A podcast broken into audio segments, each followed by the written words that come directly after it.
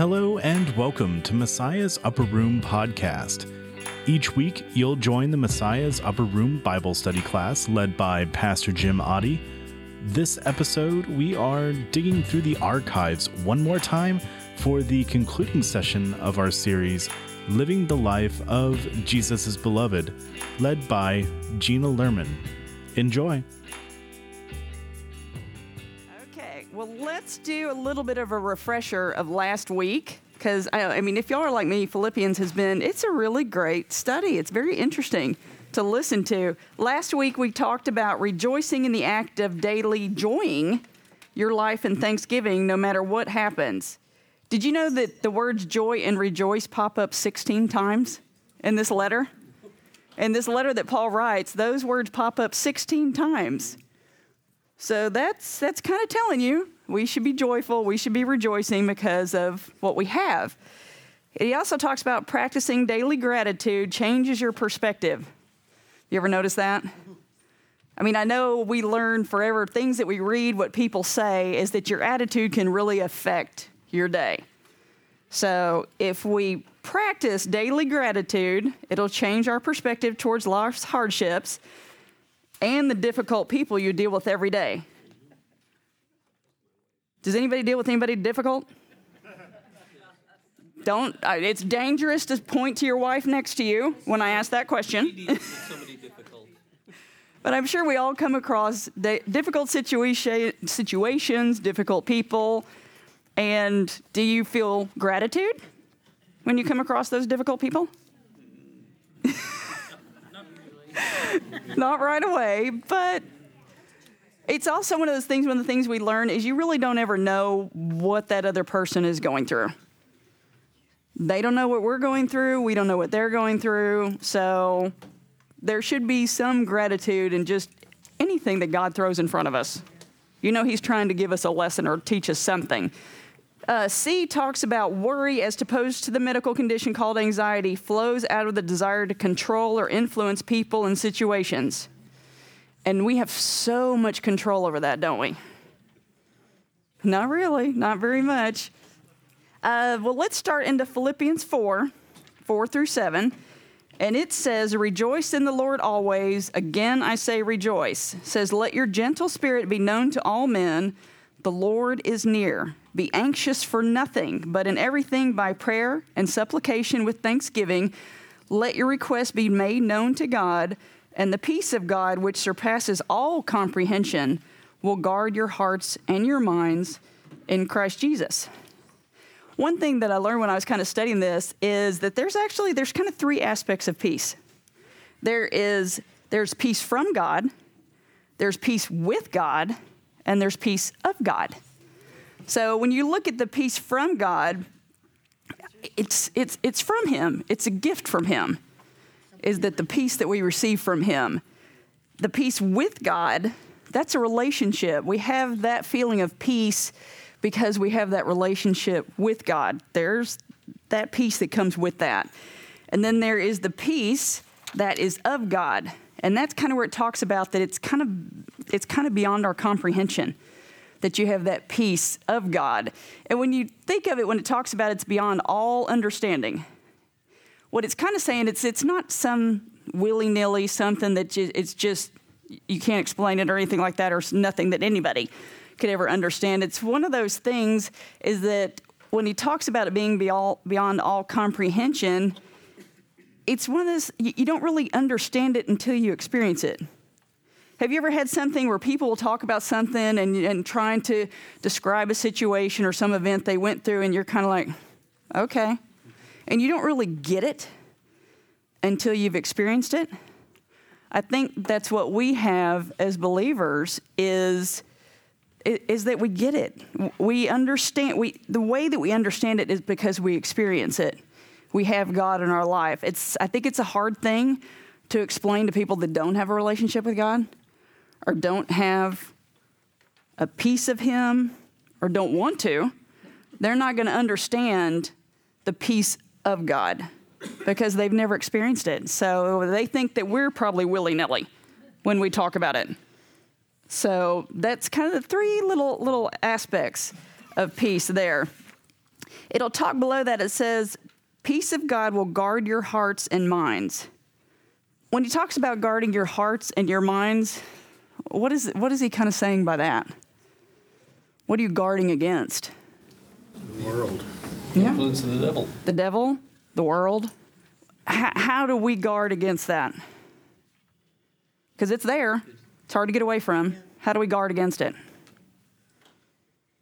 What are things that we can do to guard against it? Walk away from the situation. Yeah, you can walk away from a situation. Put a shield up. Mm-hmm. Come into church, surround yourself with the right people. Yeah, surround yourself with the right people. Setting like this. We also we've studied several times. Phil, uh-huh. Just having the self awareness, being able to recognize it. Mm-hmm.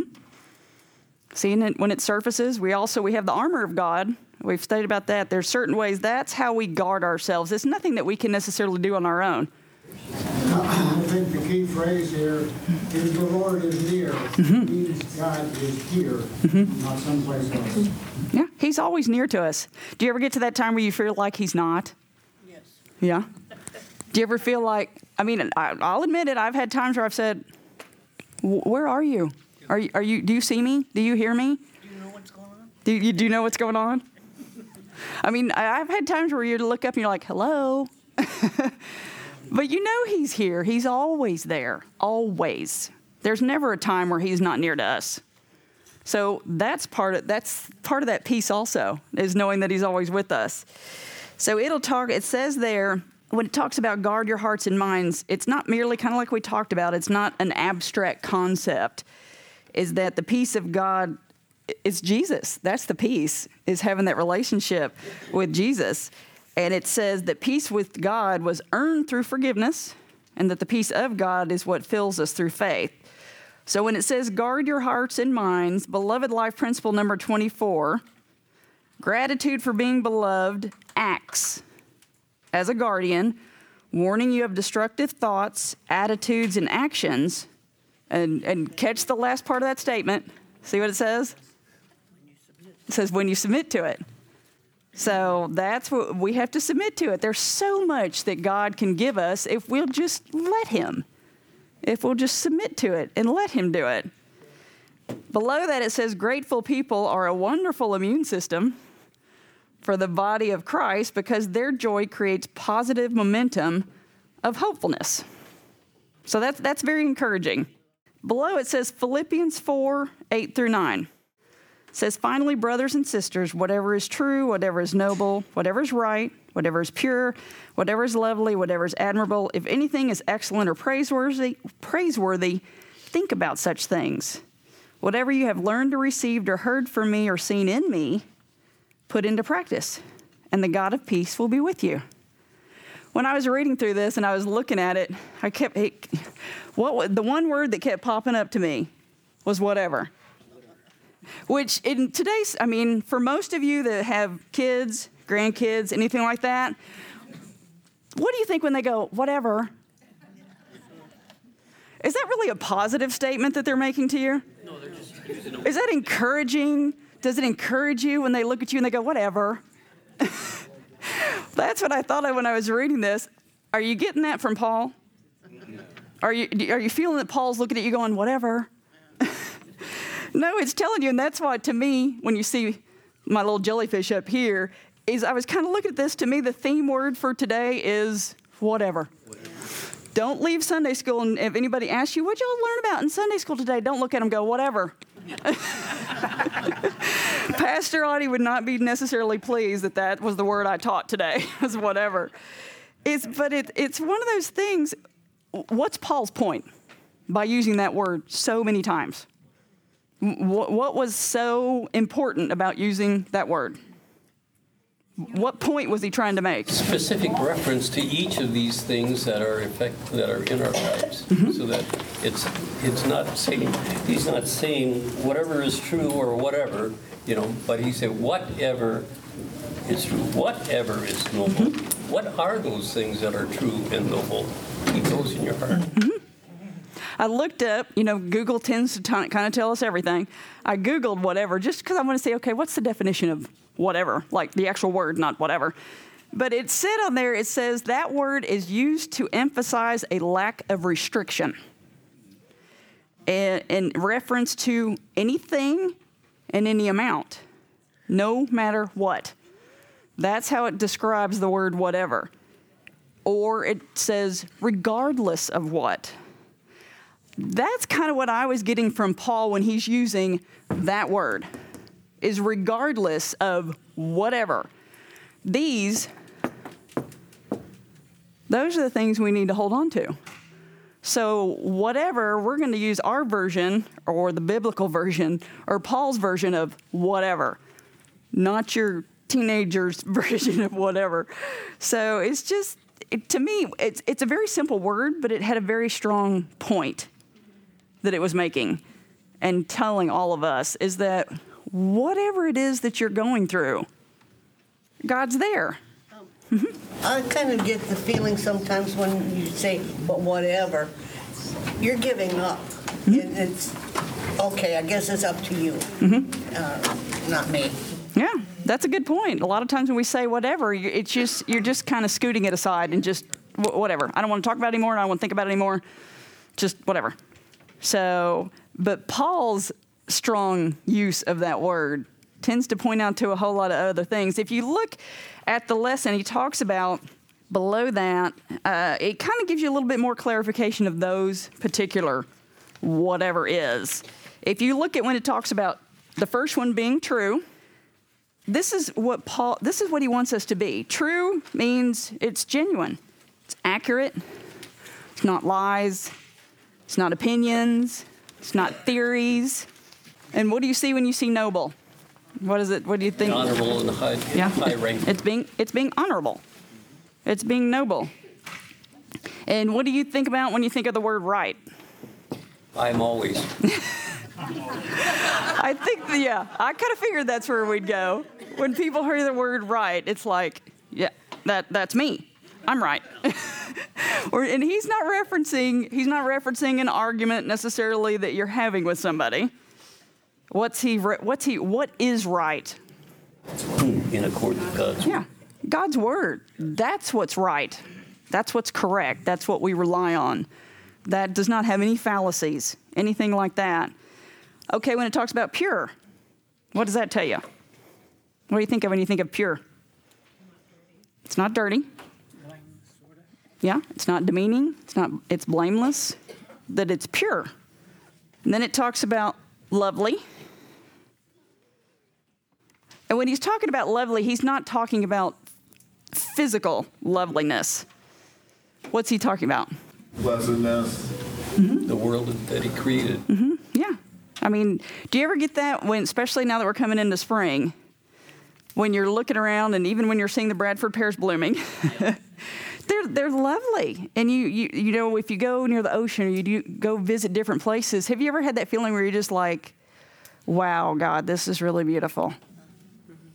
Well, and part of that, I mean, not only are you admiring what you're seeing, but you're just really amazed at what He's done, at what He's created. It's really lovely. Then it talks about admirable. You can see that. He wants us to be and do admirable things, which is what? Speak well of others. And we are all experts at that, aren't we?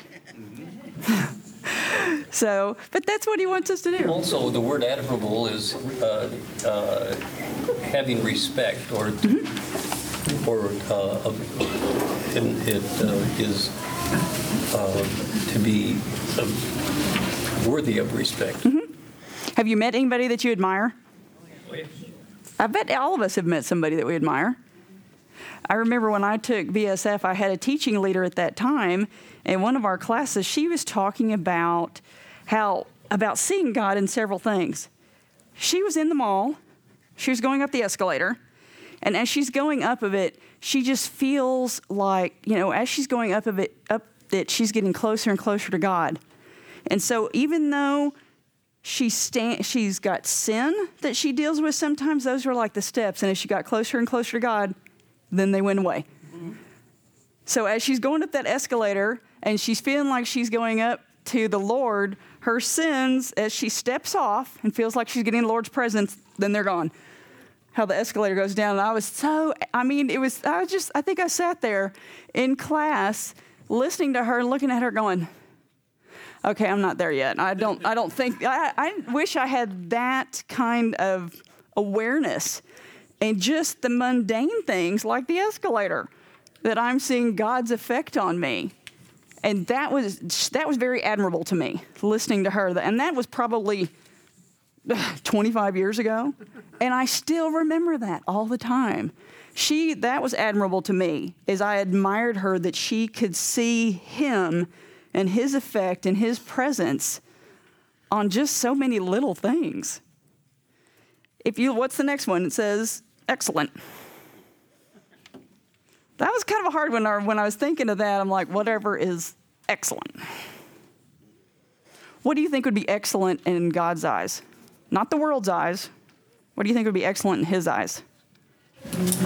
Be blameless? I don't know. It's a tough question. Doing the best that he can do. Yeah. Wouldn't that be excellent in His? Do you think? Do you think He He realizes that we will fail in things, doesn't He? He doesn't. His eyes excellent does not mean well. You have to excellent and perfect are not the same thing. So he sees more of our strive to do things and be excellent in things that represent him, not in things that the world sees as excellent. The last one, praiseworthy. What do you think of that one? Universal civic approval. Well, it, it does say there, it says universal civic approval because there's praiseworthy in everything. In all that you do, you can, when people can say, boy, you, she or he really did a fine mm-hmm. job with that. You know, so it's pr- the, the work that you did or the effort that you put up is praiseworthy. Yeah.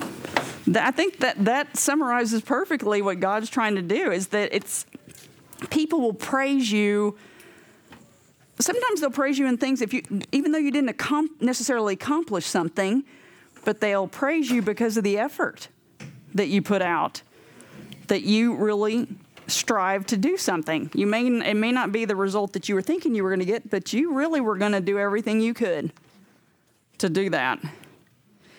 What paul says is he's like think on these things. Uh, along with praiseworthy, I think sending gratitude to God for all you have mm-hmm. and everything, and the world around you, and, and with spring coming, everything mm-hmm. budding out and all, that turns it back to God to praise Him mm-hmm. for for the gratitude that He's giving you in your life, because everything you have is is comes from Him. Yeah, everything we have comes from Him. Doesn't it feel good to thank Him? Does it? Do you ever have to force yourself to thank Him? I mean, there might be times that you're in where you may not be feeling overly thankful, but there are times where you, you know, if there's a difficult time that you're going through, do you ever sit back and go, okay, but but I have this. I'm thankful for this Th- this didn't necessarily go the way I was kind of hoping it would, but I know that whatever he is trying to do or whatever he's trying to accomplish is way better than anything I can do. So I'm going to be thankful and have gratitude in whatever. If, if y'all follow Linda and Eric Funky in um, Tanzania, um, she, on Facebook, she puts, even though she's had a terrible day, she puts something in there that she's, that they are thankful for. Well, but even Pastor Audie mentioned that in last week's class about doing your, write down your top 10 thankfuls that day, that week, whatever it is. Try to take your mind off any of the negative or anything that's kind of pulling you down and say, okay, I'm going to focus on what's pulling me up and what I'm thankful for and what I'm grateful for and try to take my eyes away from this and put it on this and something that I'm grateful for and thankful for. He says, think, he says, take these into account, all of these, and let them shape your conduct continuously until they become habits. Does it take one time to form a habit? two, three, four, four. So it take yeah, or 12 or 15 or 20 or 30. so it's forming a habit. You can't just have these once and you got it. You got it down. You know how to do all those. You thought you had it? no, forming a habit, it takes some time, it takes some effort, it takes some work, takes some focus. So that's what he's saying as far as making a habit. Now, have you ever noticed that when you get something and you formed it into a habit, if, if you don't do it or you miss out on it, doesn't it kind of throw you off? And, I mean, you, you kind of feel off the rest of the day, or you, you kind of have this thought going, uh, okay, I forgot something, I missed something, what did I miss? So This church on Sunday, the whole week is. it throws you off.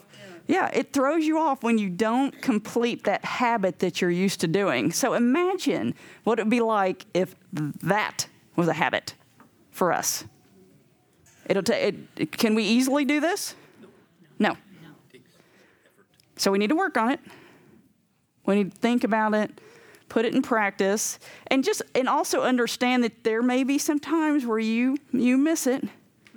You forget to do it, you avoid doing it, things like that. But if you really, really want this, as Paul suggests, God encourages for this to be part of your life, figure out a way to make it a habit.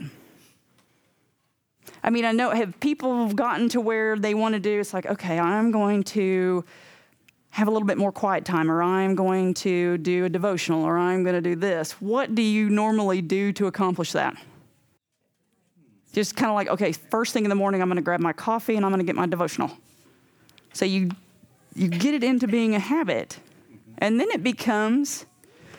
It's not necessarily easy, but it's something you feel like you have to do it, or it totally throws you off. So he talks about making it a habit. And it, it tells you involves making a decision to fill your mind and your heart with good instead of evil, knowing that what you think impacts how you live, and it impacts others. All having this as a habit or mindset, it for sure impacts you, but it'll also impact other people, and they'll see that in you. I mean, they'll be like, how, how do you get through that? How do you get through these things? How do you, are- well, how, how are you happy when you're going through something like that? Well, we're happy because of Him. We've got that to lean on. We've got each other. So that's how we do it. That's how we get through it. And he, that's what he's saying. He's like, think on this. Think on your whatever. think on that and make it a habit. Uh, he talks about that it's learned, received, it's heard, it's seen, it's put into practice. People, especially children, uh, and see how it puts in all caps, it will catch what is consistently modeled for them. Kind of scares us, I know that, as far as what children will catch. And it says, so even when you fail at these virtues, the opportunity is ripe for a teaching moment. I think to, to really accomplish any of that, you have to just focus on one thing at a time. Um, maybe for months or a couple of months. Take one of those words, put it on a piece of paper, put it up on your mirror, somewhere where you see it every day. That's a great idea. Um, and just look into each one of those words, whichever one you're taking, and all the different meanings for it.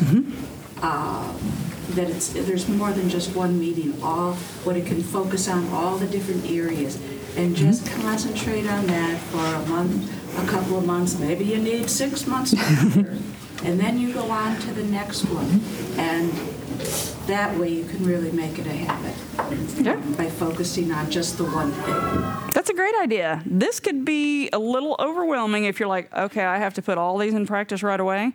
No, it's a great idea. Take one, focus on it, stick it on, you know, write it on a piece of paper, stick it on your fridge, mirror, whatever, and try to remind yourself, okay, I'm going to try to do this today. And however long you need to take it out, weeks, days, weeks, months, whatever, where you feel like that you're, it's really in your mindset.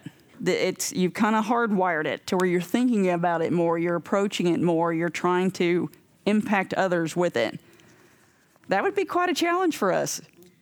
You could almost take that whatever out and put Christ. Yes. And then you, you've got the attributes of Christ, or you could put any admirable Christian that you mm-hmm. think that, that uh, mimics Christ mm-hmm. and put that in there. And, and then you'd have more of an understanding. It's hard for me when someone, like you just did, mm-hmm. says, give me a, what's true, what's noble, what's right, you know. Then I mm-hmm. start thinking all these things and I'm, I'm not mm-hmm. able to just dive in on it all of a sudden. When I put Christ there, it makes a whole difference. Yeah, that's a great point. A whole lot of difference. Mm-hmm. Another thing, I a habit that has stayed with me from when I was growing up, when I was a young girl, my godmother, who lived next door to me, um, said one time, whenever you hear a siren, an ambulance, a police car, or whatever, stop in your mind and say a little prayer. Someone is in need. If there's a siren going, they're hurrying for something, someone is in need, and just say a little prayer, God help whoever it is. That's what I do. That's it. And I still think about that today when I hear a siren. Um, That uh, it's, it's a habit that's there for life. Yeah, that's a great habit. Somebody's in need, so you just pray for them. Anytime you see a siren, pray for the responders too, because they, they're in need, they need help. So it's a great idea. It'll talk about, it says, you know, this is a formula for teaching faith as far as trying to get to where you impact all these things into yourself and then you can share it with others. So it says on here, it says the beloved life principle number 25 has, it's a, has a threefold value. In the first one, it says you experience a greater satisfaction in life because you are feeling your heart and mind with grace, which is our food. Feeding? Fe- feeding. Feeding. F E E D I N G. I did put my contacts on, that is what it says. it says feeding. So you're feeding your heart. And, it's, and, and it says with grace, which is our food. God's grace, that's our food. The second one says other people benefit from your attitude because their joy increases. Three says your witness to others increases, even when you think it doesn't, because God's gift of hope leaks out, even in the midst of difficulties. And it says the point here is hope is not something that we manufacture. God makes it, and God leaks it out of us, even when we think it's not there. You know, that's not a bad thing to be leaking out. when you have a hope that's leaking out of you, that's not a bad thing. I mean, is that isn't that something? It's like if you had to pick something, and having having God's hope, where you you can just stand around people and you're just exhibiting it. So that's what you talk about is that it just leaks out of you. And people, other people want they see it and they want to. It's like how do how do I get that? How how how do you have that? How, what what'd you do to get that? Well, we we believe. That's how we get it. Or you could answer, well, today I've got it, but you should have seen me yesterday. Yeah. yeah, I mean, there yesterday, yesterday. Well, and after, you know, after we have class together, then we're all standing around. We're like a puddle. We're leaking so much because we've been around God and had and had good conversations and good understandings, understandings and good thoughts about what He's trying to share. So we're we're sweating hope. It's leaking out of us. If you look at, okay, Philippians 4 10 through 13, it says, I rejoice greatly in the Lord that at last you renewed your concern for me. Indeed, you were concerned, but you had no opportunity to show it.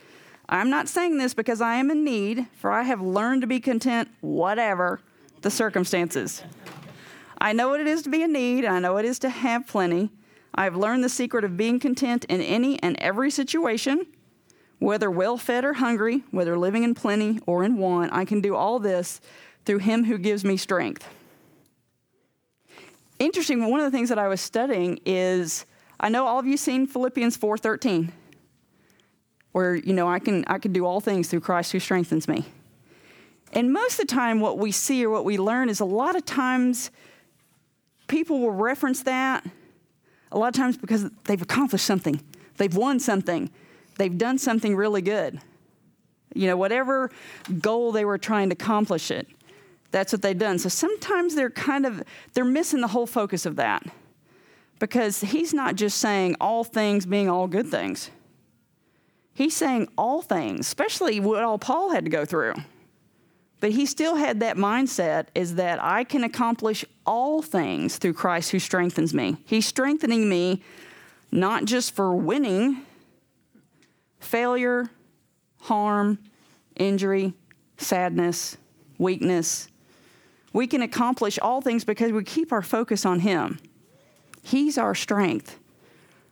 So it, when I was kind of preparing for this and things that I was looking at and studying, that that came up several times that they noticed a lot of people will reference that verse. And, and, not trying to say in a bad way, you know, you'll see football players. I mean, Tim Tebow, he wears that on his cheeks a lot, which is great. I love to see that. But one of the things that they were referencing is, is don't just equate that with accomplishing or winning something is that in all, uh, whether you're winning or you're losing or you're in pain or you're in grief or you're in hurt, you can, it's pretty much telling you you can get through anything with God who strengthens you. And He's with us. We can get through anything because He's with us. And Paul knew that. He did never doubt that. And you could see that. Even the Roman soldiers who were guarding him, they saw that. So that's what it, it kind of was pointing out there is that, you know, he, that God's with us in whatever we're going through. And he, when he talks about below, he says, You renew your concern for me. He's thanking the Christians at Philippi for demonstrating their love for him by sending him financial support as well as money to help the poor Christians in Jerusalem and things like that. When he talks about later on as we study, he's like that he wants to credit it to their account. Well, he's not like talking like a bank statement or a bank account.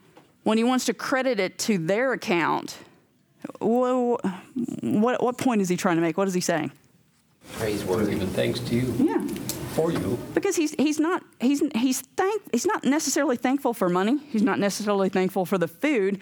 He's thankful for their support and their love and their concern have you ever notice when you get like a card from somebody or you get some flowers or something like that? Is it just, oh, I have this cute little card, I can open and close it, open and close it? No, what is it, what is it, what does it make you think of? That you're thought of, that they thought of you. It's not so much that you are just focused that you got a card.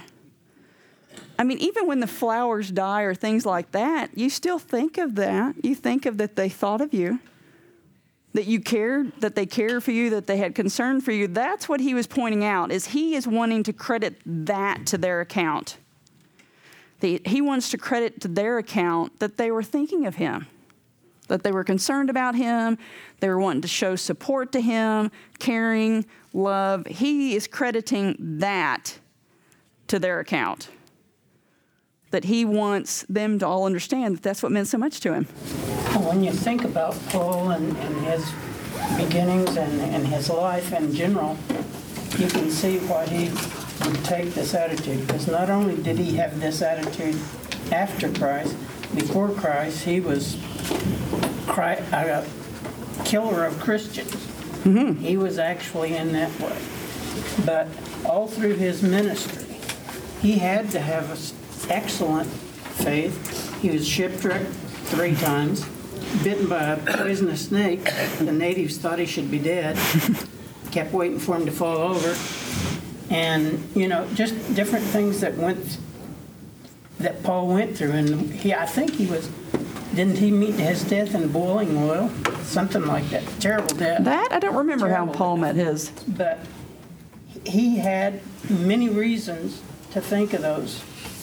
Attributes because not only did he he was always a zealot. In fact, he mm-hmm. was Paul the zealot. Mm-hmm. He was a zealot when he was killing Christians, and, and that was a term that they used for Christian killers, as zealots. Mm-hmm. And uh, so when you think about Paul's entire life, and then what God did to change him, you know, mm-hmm. it, it, makes you understand that he wasn't, he when he says, I know what I'm talking about when I'm talking about these things.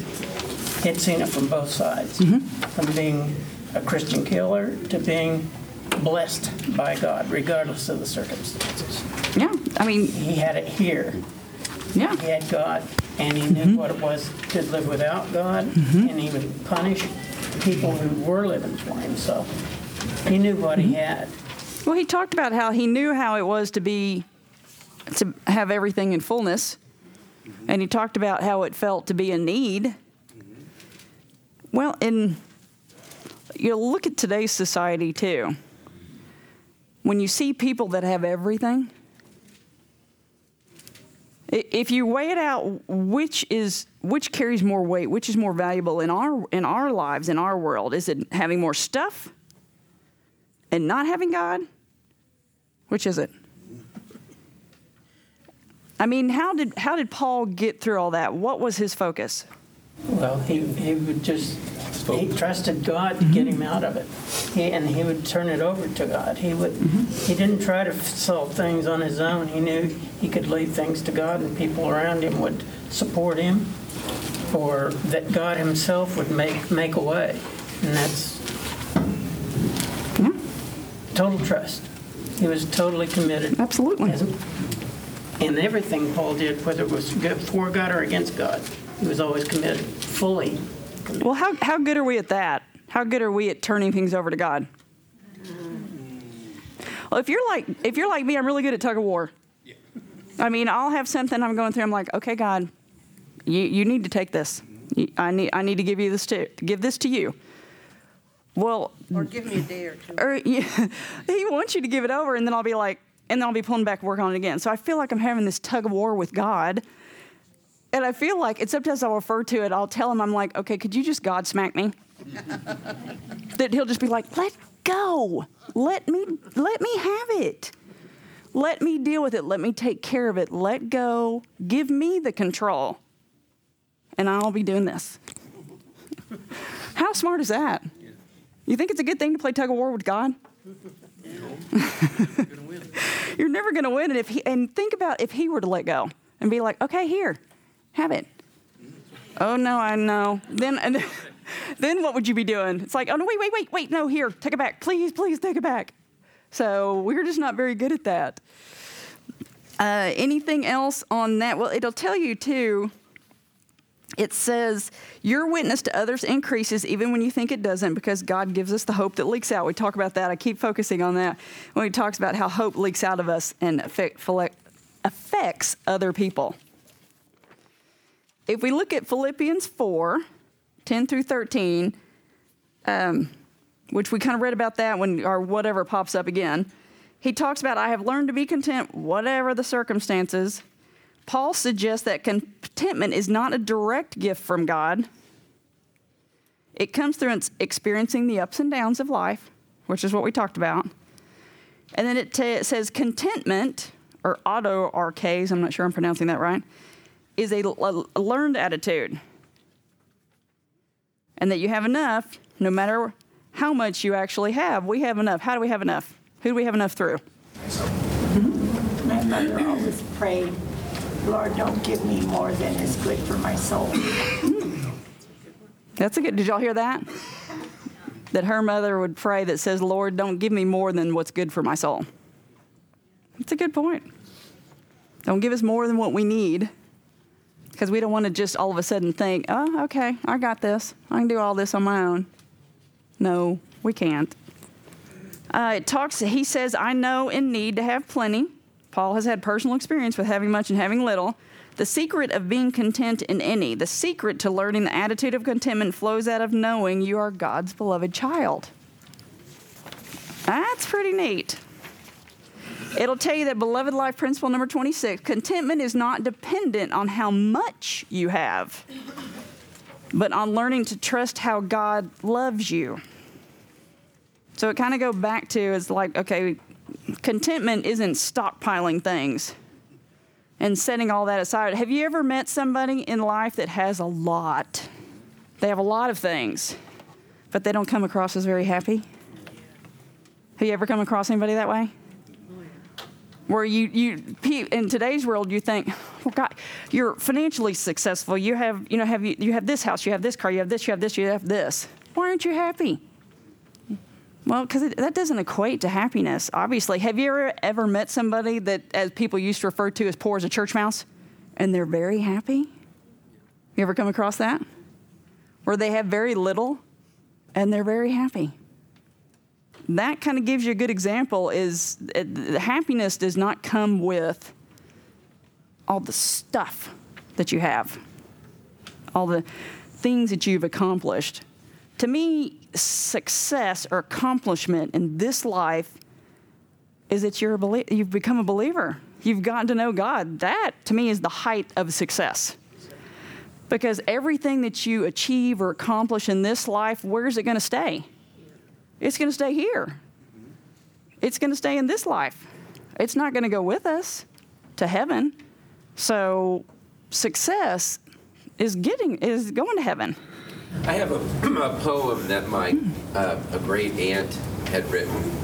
It's called Hap- "Home of Happiness," and it talks about what brings her joy.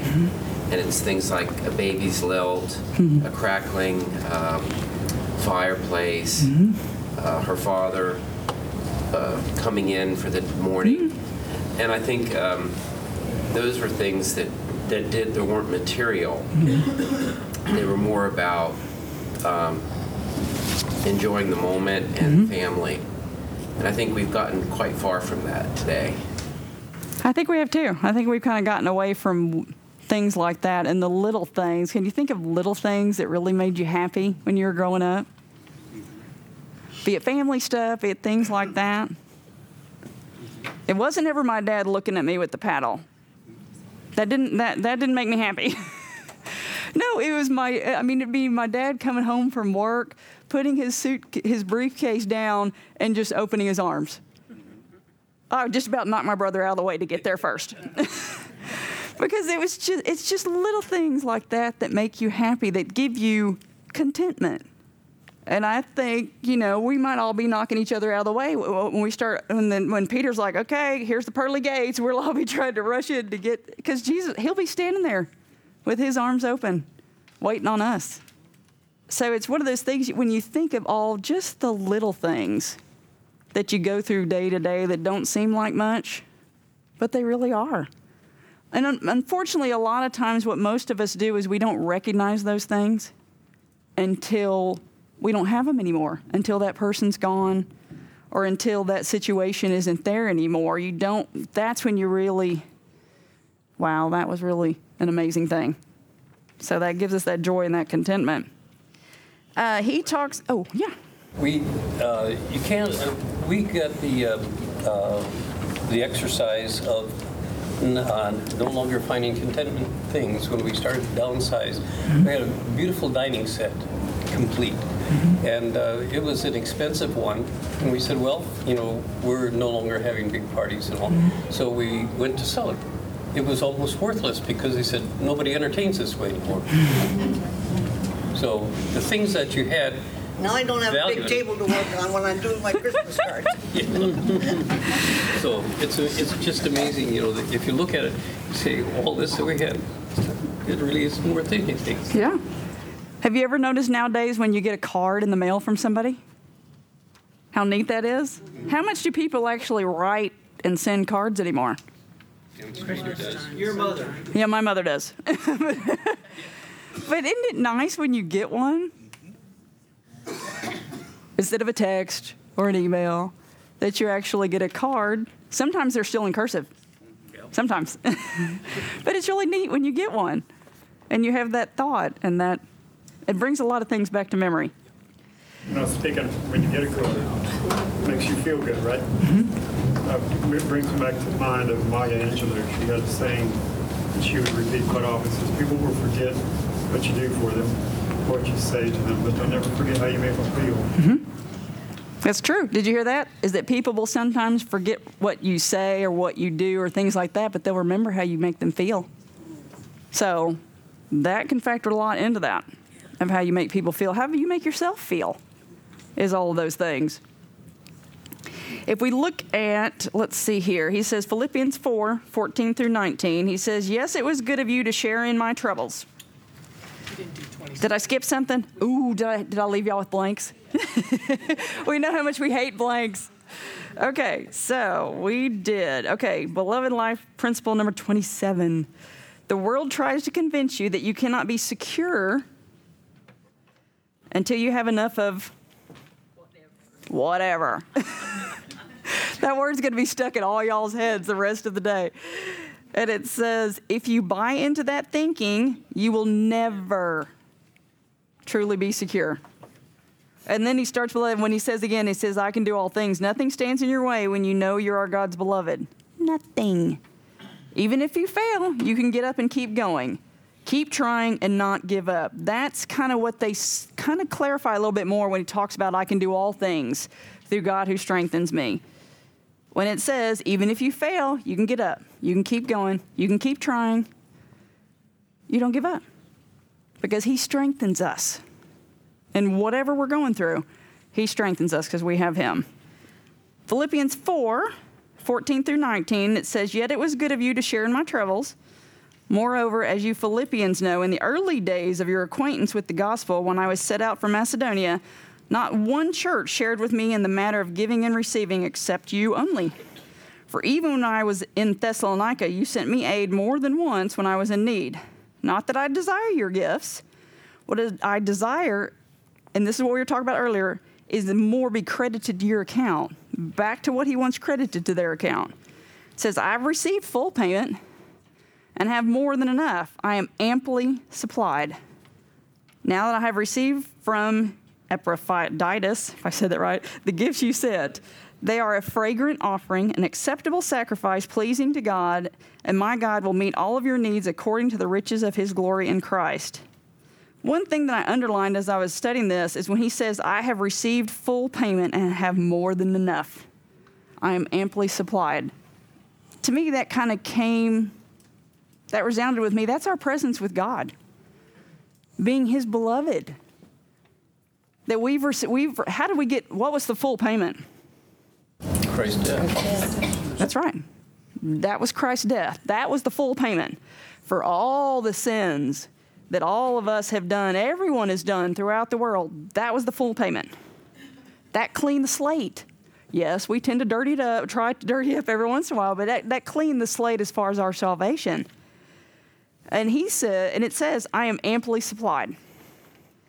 And we are, through Christ, we are amply supplied. We have everything we need through Him. Everything. We have whatever we need through Him. He puts below, he says, You sent me aid more. And he's talking about kind of the generosity of the Philippians demonstrated. It, it was indicative of their love. That's what he kept talking about having credited to your account, is that it showed their love and their concern for Paul. He wanted them to have credit for that and them to understand that's what was important to him. That's what was of value to him, not the food, not the money, but their love and their concern. That what that's what was of value. And he wanted them to understand that that was important to him. And it says, it says, beloved life principle number 28 generosity cannot be mandated by laws, or as it says in parentheses, guilt, and regulations or fear of punishment. It is derived from a grateful and humble heart. And then it says there they are a fragrant offering, acceptable or pleasing to God, a sacrifice of thanksgiving comes out of a grateful and humble heart. It says, And my God will meet all of your needs. Paul's faith in God's promises encourages their faith, and God will provide. At one point in time, I started going through this lesson and go, okay, wherever he says every or whatever, I started to be like, I wonder how, if I strike through everything and put whatever, wherever I see these things, it would probably read almost the same in any, whatever, any, all that. Or if you put Jesus' name in place of that, that means a lot. At the end of this, it talks about Philippians, it'll say 4 20 through 23. And it says, To our God and Father be glory forever and ever. Amen. Greet all God's people in Christ Jesus. The brothers and sisters who are with me send greetings. All God's people here send your greetings, especially those who belong to Caesar's household. Did you understand what he was saying when he specifically put that there? Is that even in the time of, I mean, we know how, how unbelievably hideous Nero was, but even in his household, and from what I read, they said even maybe in his family chain, there were people, soldiers, servants, things like that, that were, they, they did believe. So he's crediting that. And at the end of it, he says, The grace of the Lord Jesus Christ be with you in spirit. But if you ever notice, he Paul a lot of times he would start his greeting with that and he'd end the letter with that. Start it and end it. And when Paul writes it, it's not a case of at the very end where we'll all put like sincerely, hope you're doing, you know, or greetings or sincerely or something like that. He is he is intentionally stating that is that it's not just a standard ending. Is that he's kind of saying in the very to us, the beginning and the ending is Christ. The beginning and the ending of his letter is Christ in all of us. So he's not just casually saying hi later in his letters. He's saying greetings in Christ to you and his love and our love. And then he ends it that way too, but he's not doing it flippantly. He's kind of he's, he's kind of like bracketing it. It's like he's bookending what he's saying with Christ.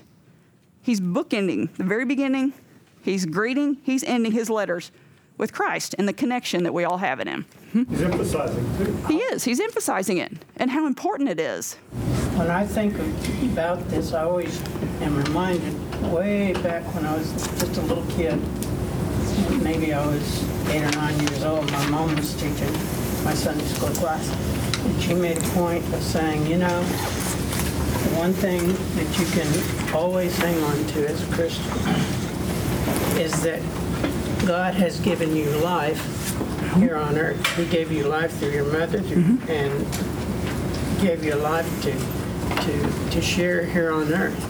And you have a choice to make mm-hmm. because God's going to give you life once again and it's going to be eternal. Mm-hmm. You're going to spend eternity in heaven or hell. Mm-hmm. And that made a big impression on me. I never forgot it. That would leave it. That would leave it with you. I've got life, but I'm going to have eternal life. Which one do I want? Yeah.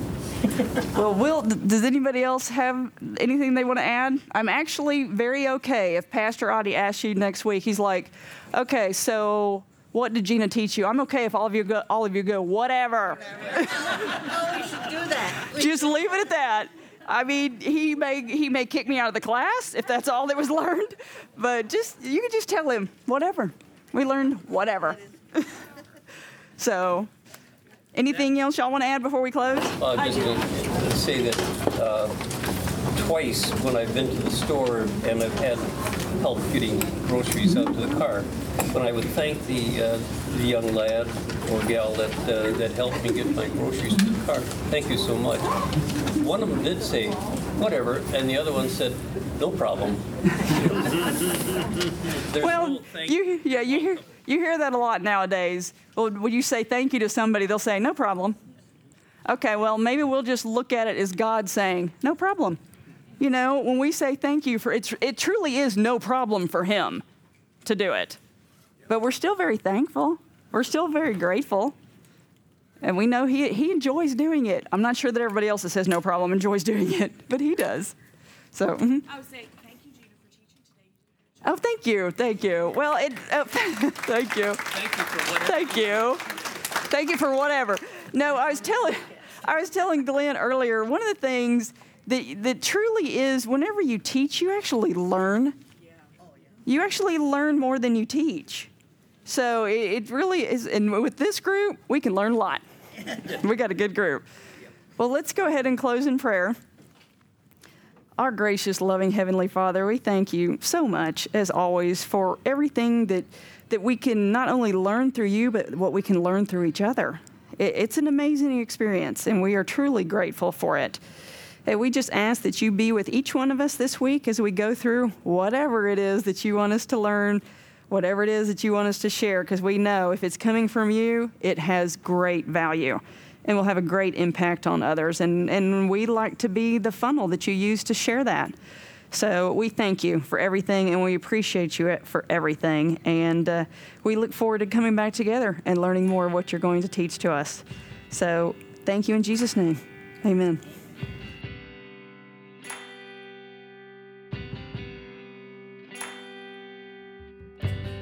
Thank you so much for listening to this episode of Messiah's Upper Room podcast.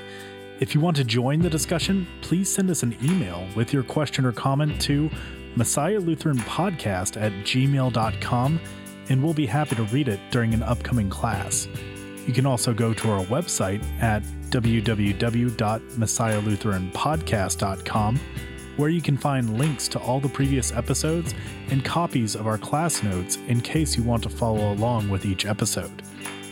You can also find out where to subscribe to the podcast at messiahlutheranpodcast.com slash subscribe for links on how you can find us on iTunes, Pocket Casts, Stitcher, TuneIn, or any other podcast catcher of your choice.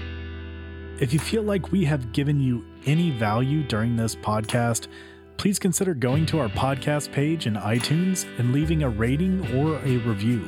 Not only will that provide us with valuable feedback that we can use to improve the podcast for you, but it will help this podcast to climb the iTunes rankings and help us spread God's message to anyone willing to listen. Once again, thank you so much for listening to this episode, and until next time, may God bless you throughout your week. Bye.